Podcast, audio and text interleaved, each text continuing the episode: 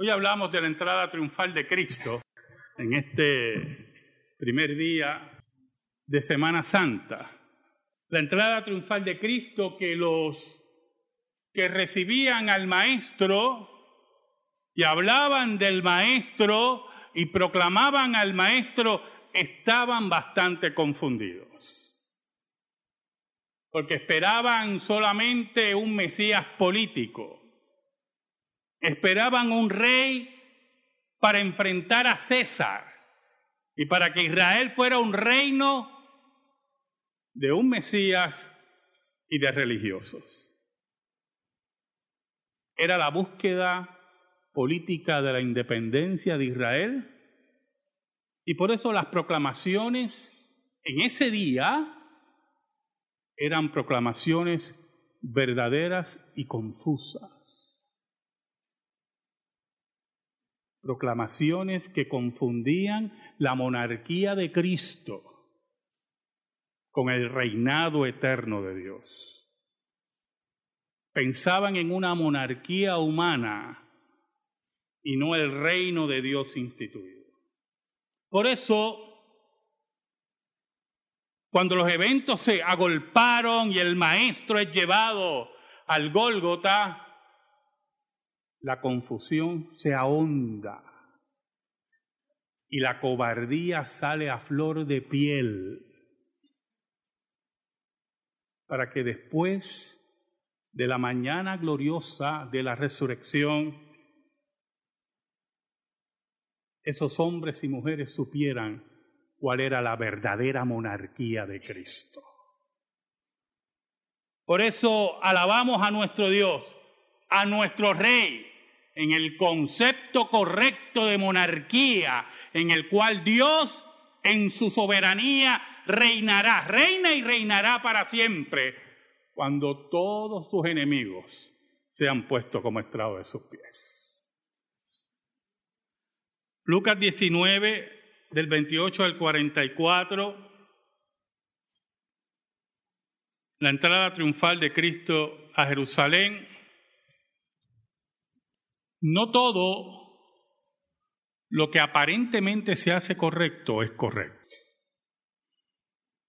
Y el que es líder y el que tiene una interpretación acertada de cómo debe ser las cosas, lo anuncia. Dice, lo que tú crees que aparentemente se está haciendo bien, se está haciendo mal. Y las consecuencias van a ser las siguientes. ¿Sabe? Esta semana estaba leyendo un informe sobre desorden sexual en unas comunidades en particular y las consecuencias de ese desorden sexual. Escuche bien. Es interesante porque los estudios de la Universidad de Harvard y otras instituciones universitarias en los Estados Unidos estaban hablando del surgimiento de una nueva epidemia que iba a terminar en cáncer del colon. ¿Y por qué venía esa epidemia? Y en los círculos donde estaba ocurriendo esa epidemia. Escuche. Pero lo interesante es que los médicos que hacen los estudios, los científicos que hacen los estudios, quieren ser políticamente correctos esos muchachos. Y son tan políticamente correctos que no se atreven a decir por qué es la causa de la epidemia.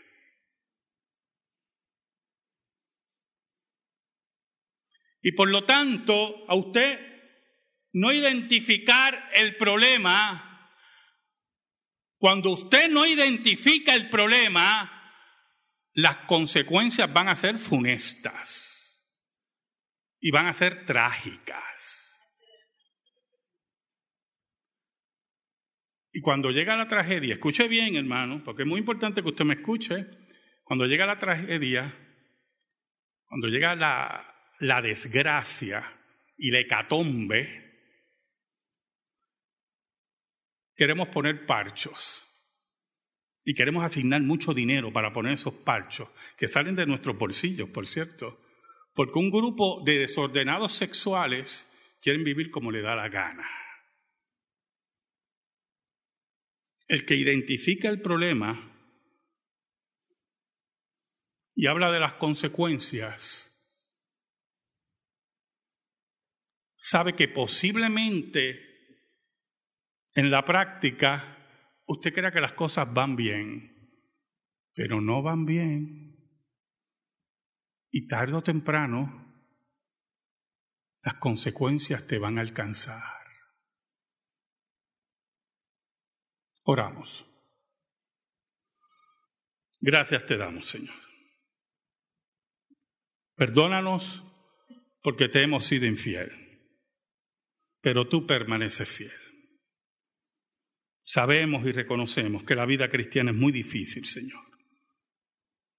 Si no es porque tu Espíritu nos guía y nos llevas por tu palabra, a dónde estuviéramos en esta hora. Escóndeme bajo la sombra de la cruz. Que tu palabra llegue al corazón de tu pueblo. Por Cristo Jesús, ora. Amén. Cuando Jesús va a entrar a Jerusalén esa última semana, la última semana de vida del Maestro, es interesante los contrastes. Así es la vida, así puede cambiar la vida, yo hermano. Jesús se acerca a Jerusalén y como Dios tiene el control de todas las cosas, para acercarse a Jerusalén y entrar a Jerusalén, la profecía se tiene que cumplir al dedillo. Por lo tanto, Jesús se está moviendo a pie, pero antes de entrar le dice a los discípulos, hay que buscar un pollino. Acompáñeme. Versículos 28, 29 y 30. Dicho esto, iba adelante subiendo a Jerusalén y aconteció que llegando cerca de Betfagé y de Betania, al monte que se llama de los olivos, envió dos de sus discípulos, diciendo, id a la aldea de frente y al entrar en ella hallaréis un pollino atado en el cual ningún hombre ha montado jamás, desatarlo y traerlo.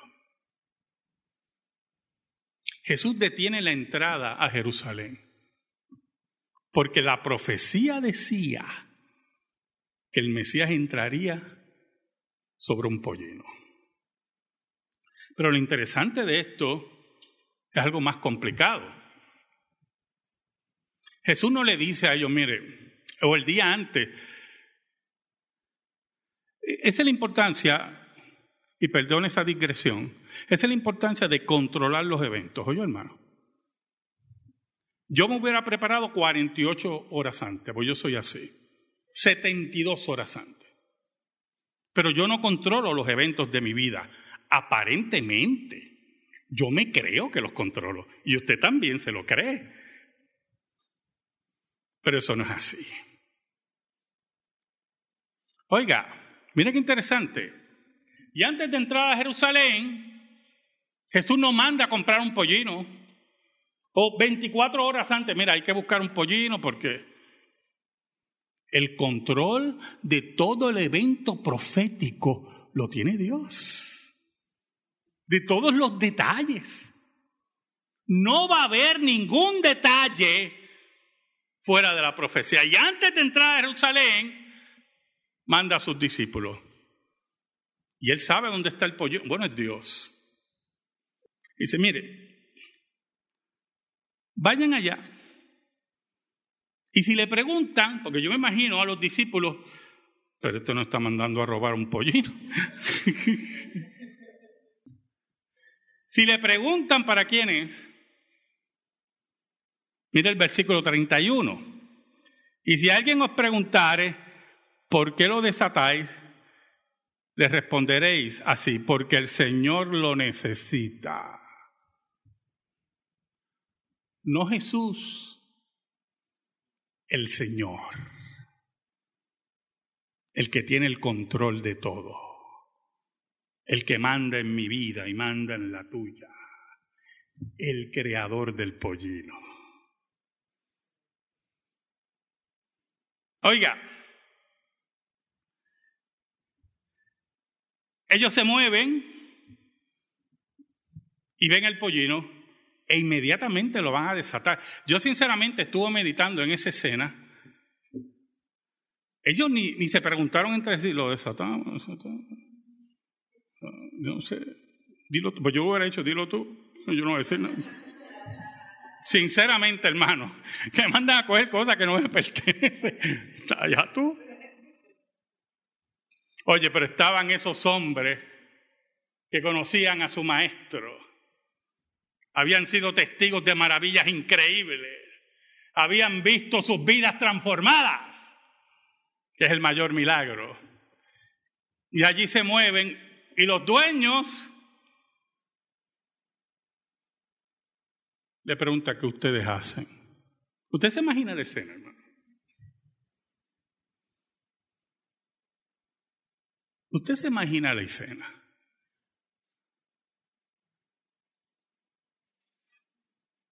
¿Sabe? En, en, una ocasión alguien llegó a mi casa y el aspecto de él no era muy,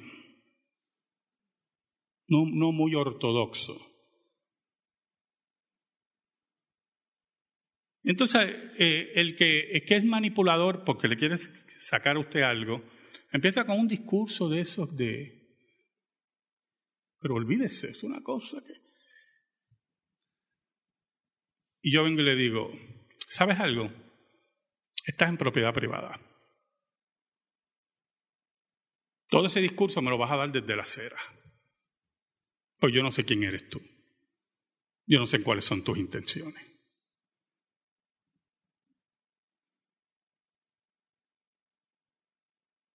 Se movió a la acera y me dio el discurso. Y al final yo dije, no, gracias. ¿Sabe?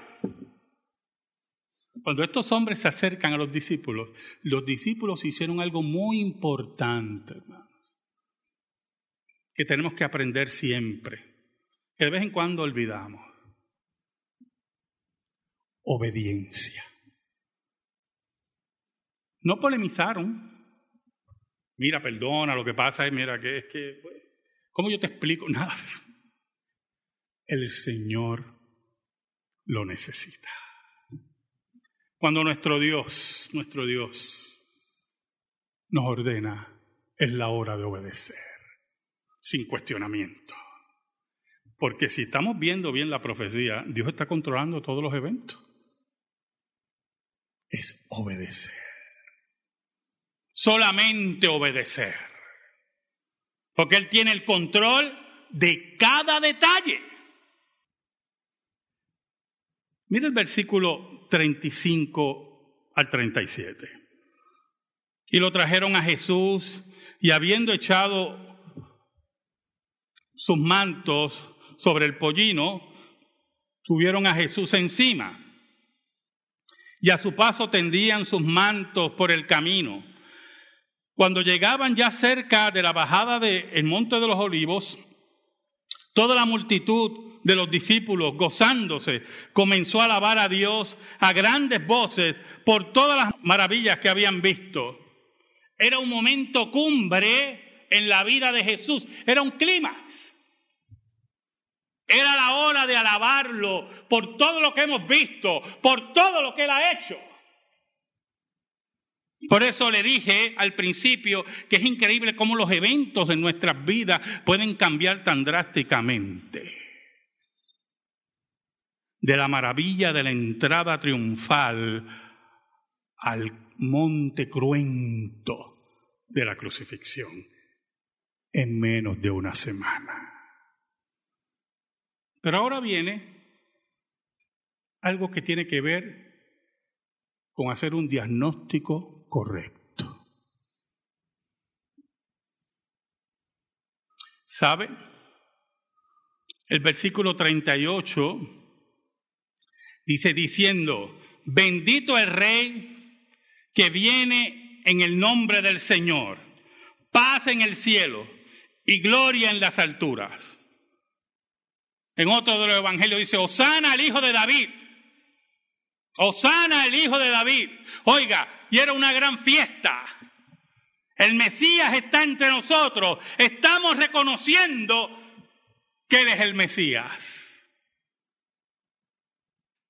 Ahí consistía en el error. Ahí estaba el problema, hermano. ¿Sabe? Cuando estaba ocurriendo todo eso, la clase religiosa que odiaba profundamente a Jesús protestó. Y usted se debe preguntar, pero ¿por qué protestan? No solamente odiaban a Jesús, odiaban a Roma. Odiaban su sistema político. Odiaban sus impuestos. Odiaban el control que tenían sobre su nación. Aquí hay uno que como Mesías puede enfrentarlo, pero a ellos no les interesaba eso porque ellos ya tenían un camino dictado y Jesús no representaba ese camino. Este diálogo solamente Lucas lo registra. Interesante, Lucas. Versículo 39 y 40. Entonces algunos de los fariseos de entre la multitud le dijeron, Maestro, reprende a tus discípulos. Y él responde, que es donde Lucas, el único que lo registra, él respondiendo le dijo, os digo que si estos callaran, las piedras clamarían. Os digo que es la hora de que Israel reconozca a su Mesías. Os digo que no es la hora de callar, es la hora de proclamar. Pero había un problema. Había un profundo problema. Por eso Jesús, que sí era el Mesías, no se cegaba ante la proclamación del pueblo. Ahí está el problema. Eso es lo difícil. Escuche bien, de la euforia. Cuando la gente está en euforia y parece que todo está bien, y todo el mundo está brincando y todo el mundo está feliz, y se olvida, estamos en el camino correcto. Pero el que tiene la palabra de Dios como camino verdadero, sabe que en medio de la euforia puede estar el error, puede estar la mentira. Y al estar el error y la mentira, y si tú no lo identificas, tarde o temprano tocará tu vida. Tenlo por seguro. Había un problema con el pueblo que gritaba, bendito el que viene en el nombre del Señor. Ese pueblo quería un Mesías político, un Mesías que enfrentara a Roma con armas humanas, un Mesías que le devolviera su independencia, por eso Jesús, que identificó el corazón de ese pueblo, que aunque proclamaban la verdad de que Él era el Mesías, su corazón solamente pertenecía al Mesías político y no al Mesías divino, que venía a juzgar a vivos y muertos y a establecer su reino de paz y justicia. Por eso si usted lee conmigo el versículo 41 y 42, dice así.